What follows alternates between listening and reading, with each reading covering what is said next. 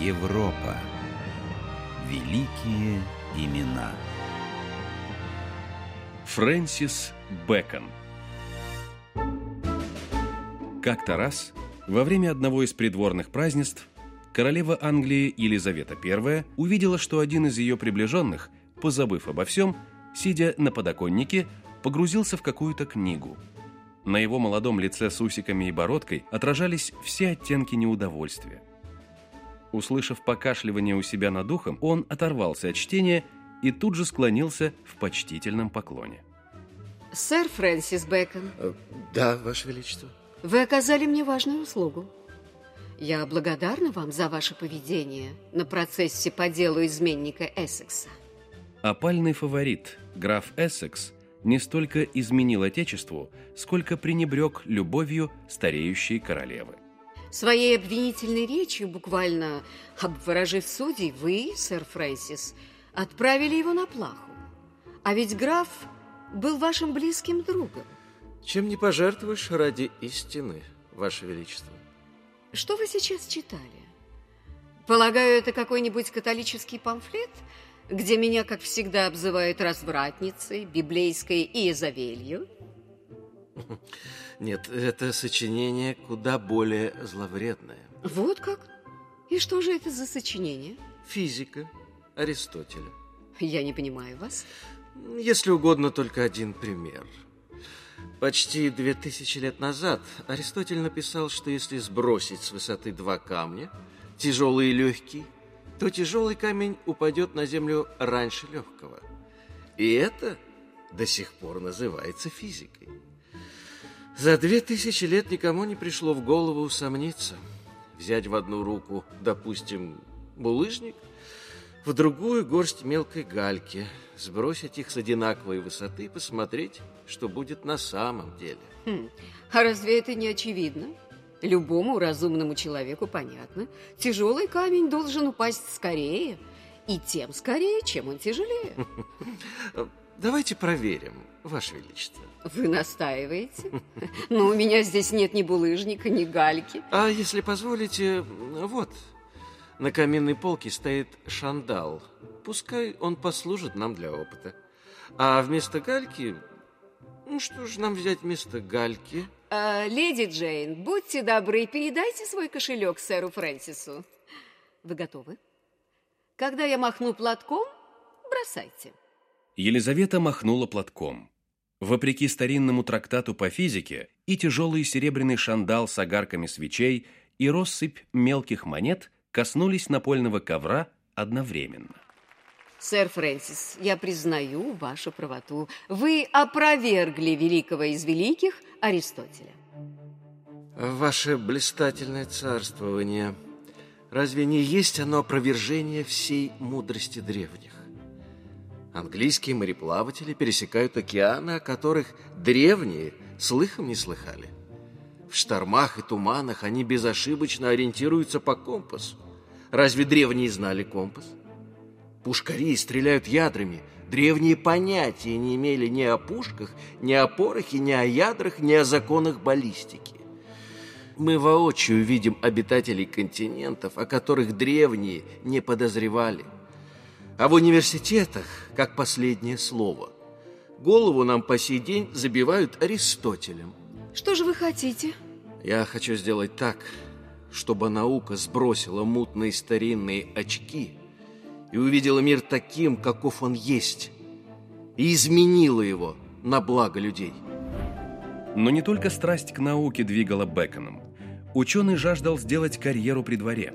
Король Яков I, сменивший Елизавету на престоле, баловался в том числе и науками, и Фрэнсис Бэком ловко этим воспользовался, когда однажды король вызвал его для беседы наедине.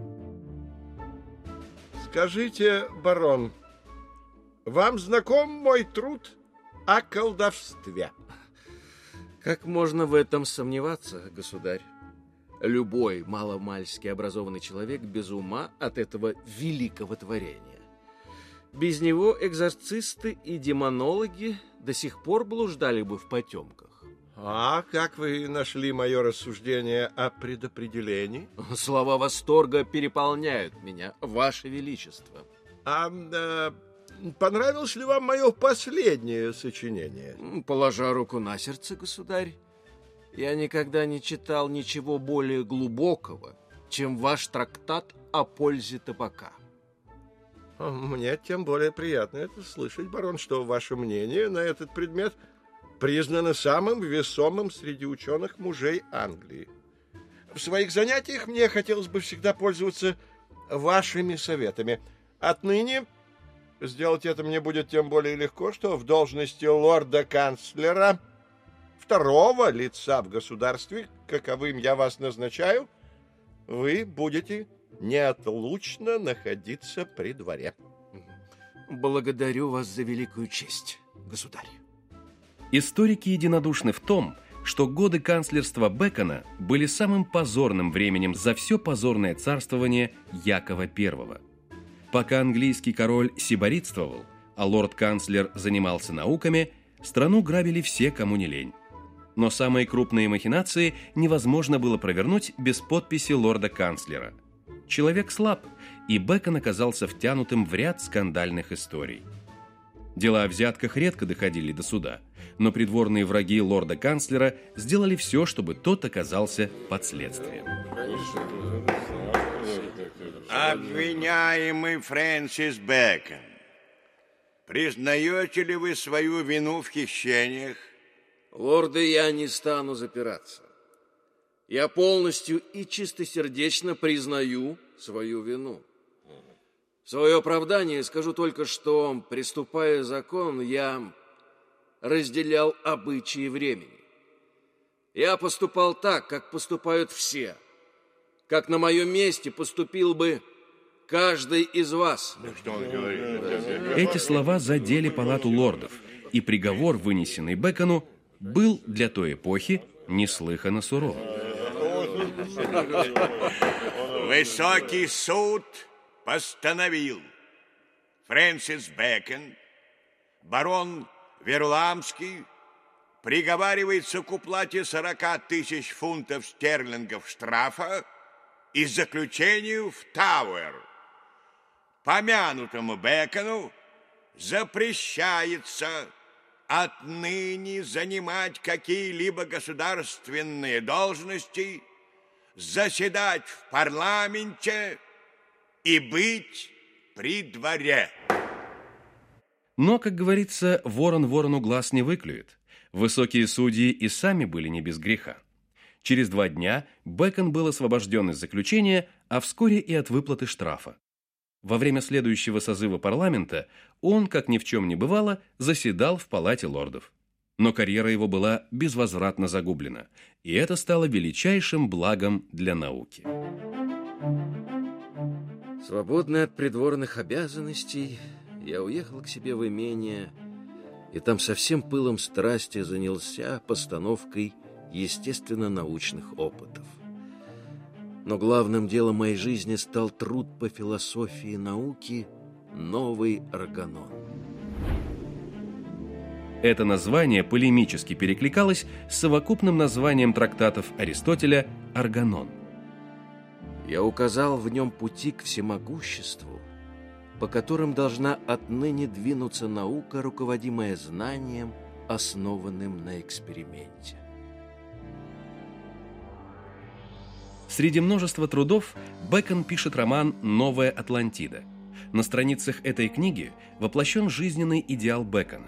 Сильный ветер выносит корабль английских мореплавателей к берегам чудесного острова, не обозначенного ни на одной карте. Затерянный в Тихом океане остров – это счастливая страна Новая Атлантида, которой управляют ученые. Один из них рассказывает о том, чем занимаются эти властительные мудрецы, объединенные в союз искателей истины Дом Соломона.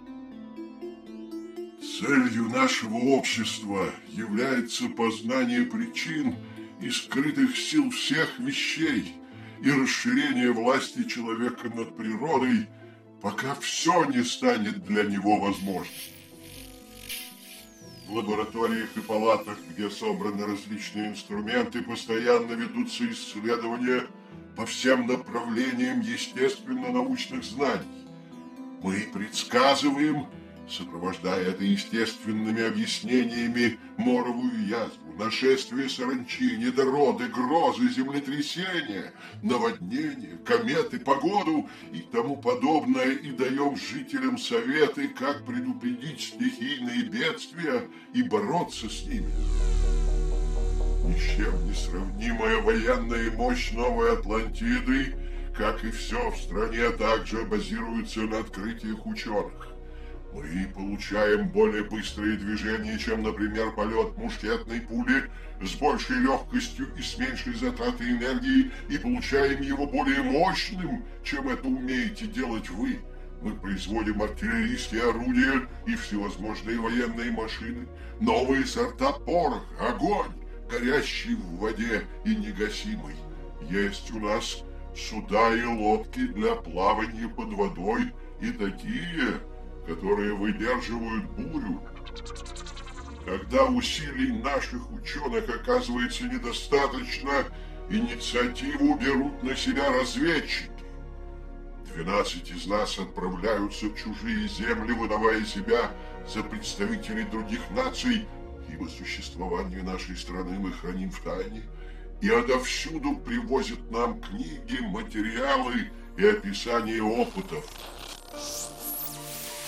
Ученые Новой Атлантиды умеют передавать звуки на сколь угодно большие расстояния, создавать новые виды зверей растений и близки к разрешению загадки смерти.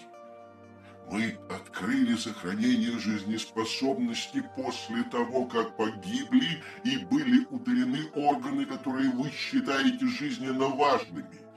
Мы умеем оживлять животных после того, как по всем признакам наступила смерть. Увы, этим своим секретом мудрецы с чудесного острова не поделились ни с кем. Роман «Новая Атлантида» остался недописанным. Ранней весной 1626 года Бэкон проводил у себя в имении опыты по замораживанию мяса. Набивая снегом куриную тушку, он простудился и 9 апреля скончался. В своем предсмертном письме Бэкон не применул упомянуть о том, что опыт с замораживанием прекрасно удался. Слова «знание – сила» были девизом этого человека, отца современной науки, который сказал о себе так. «Я всего лишь трубач, а не участник сражения. Моя труба зовет людей, чтобы они, объединив свои силы, встали на борьбу с природой, захватили штурмом ее неприступные укрепления и раздвинули границы человеческого могущества. И новый Арганон, и новая Атлантида Фрэнсиса Бэкона сделались программой действий для поколений европейских ученых. По примеру героев его романа – они начали объединяться в научные сообщества, академии. Призыв Бекона не столько полагаться на мнение признанных авторитетов, сколько опираться в поисках истины на данные, полученные в ходе экспериментов, стал непреложным правилом естествоиспытателей. Многое из того, что наметил великий англичанин, воплотилось в жизнь к началу третьего тысячелетия. Но сделался ли мир, где властвует наука и техника, счастливее и безопаснее – и если нет, то почему? На этот вопрос пусть каждый ответит сам.